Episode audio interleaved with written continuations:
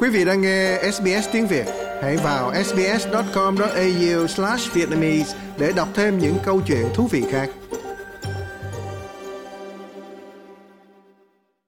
Bạn đã bao giờ tự hỏi tại sao một số người đổ mồ hôi nhiều hơn hoặc ít hơn những người khác hay chưa? Hoặc tại sao một trong những người bạn của bạn dường như đối phó với thời tiết nóng bức tốt hơn là bạn? Khi các đợt nắng nóng quét qua nước Úc, các chuyên gia cho biết có nhiều yếu tố góp phần vào khả năng phục hồi của bạn. Tiến sĩ Gordon Lynch cho biết khả năng tiết mồ hôi hiệu quả là rất quan trọng. Different bodies các cơ thể phản ứng khác nhau với nhiệt độ bởi vì tất cả chúng ta đều khác nhau về cấu tạo sinh lý, xét về kích thước cơ thể, lượng cơ bắp mà chúng ta có, cũng như lượng mỡ chúng ta sở hữu vân vân. Vì vậy, khả năng để đối phó với thời tiết quá nóng thực sự phụ thuộc vào cơ chế làm mát của cơ thể chúng ta. Đó là cách mà chúng ta đổ mồ hôi cũng như việc đổ mồ hôi rất hiệu quả. Vì vậy, đổ mồ hôi sẽ là để làm mát do sự bay hơi của mồ hôi trên da. Đó là cách thức giúp chúng ta được mát mẻ trong đó kích thước cơ thể của một cá nhân và khả năng tăng lưu lượng máu đến da cũng đóng một vai trò quan trọng. Cách thức khác chúng ta nhắm đến cơ thể của mình là việc tăng lưu lượng máu đến da. Vì vậy, khi chúng ta tập thể dục sẽ có lưu lượng máu di chuyển về phía da một cách tự nhiên. Nhờ đó, cơ bắp của chúng ta hoạt động và nhịp tim của chúng ta cũng tăng lên. Cơ thể chúng ta phản ứng với môi trường và cần có cách để hạ nhiệt. Do đó, những cơ chế này như đổ mồ hôi có hiệu quả và tăng lưu lượng máu đều thực sự quan trọng. Vì vậy, kích thước cơ thể lớn hơn là một trong những yếu tố đó. Nếu chúng ta to lớn và nặng ký hơn thì tất cả các cơ chế làm mát có xu hướng kém hiệu quả hơn nên thời tiết nóng có thể rất khó khăn nếu bạn nặng cân hay thừa cân. Còn giáo sư Paul Gregorowicz cho biết thể dục nhịp điệu và di truyền ảnh hưởng đến khả năng hạ nhiệt độ cơ thể. Ông nói rằng một chế độ ăn uống lành mạnh và tập thể dục là chìa khóa của vấn đề. We're a product of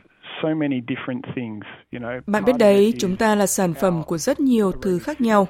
Một phần là do thể dục nhịp điệu, một phần là do chế độ ăn uống và cách chúng ta chăm sóc bản thân, phần khác là do chính việc di truyền của chúng ta. Vì vậy chúng tôi muốn nói rằng di truyền có thể đóng một vai trò rất quan trọng trong cách bạn đối phó với sóng nhiệt.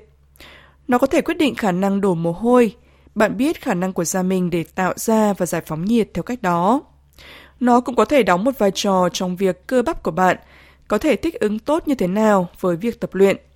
Vì vậy đó là một sự khác biệt thú vị khi bạn nói chuyện với một người như giáo sư Fabrio.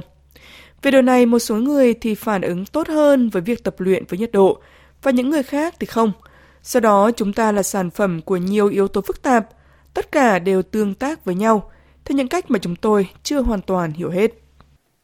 Còn giáo sư Mark Perpeos đã nghiên cứu cách thức các vận động viên có thể rèn luyện cơ thể của họ để thích nghi với nhiệt độ. We looked at whether, um, you know, recreational athletes could um, bạn biết đấy, chúng tôi đã xem xét liệu các vận động viên giải trí có thể thích nghi với nhiệt độ hay không. Và rõ ràng là họ có thể. Khi ai đó thích nghi với nhiệt độ, điều xảy ra là họ nhận được sự giãn nở thể tích của plasma hay là huyết tương. Vì vậy, phần này trong máu của bạn tăng theo tỷ lệ phần trăm của máu toàn phần. Điều đó có nghĩa là khi bạn bắt đầu cảm thấy nóng bức, bạn có thể đưa máu đến da hiệu quả hơn để làm mát. Và bạn có thể đối phó với cái nóng tốt hơn một chút. Ông đã làm việc với cựu vận động viên quần vợt người Úc là Pat Rafter, người được biết rất thích mặc quần áo len. Ông nói rằng Raft đã mất quá nhiều natri, vì vậy anh ấy nên tiêu thụ một lượng lớn chất điện giải. He had um, to rehydrate anh ấy phải uống bù nước và mặc áo len dày.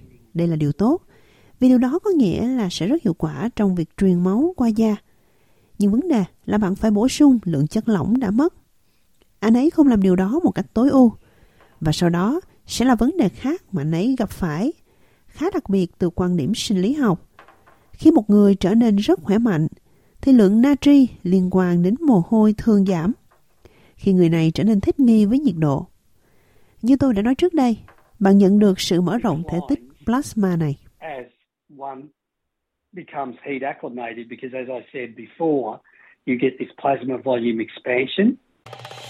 Quý vị muốn nghe những câu chuyện tương tự có trên Apple Podcast, Google Podcast, Spotify hoặc tải về để nghe bất cứ lúc nào.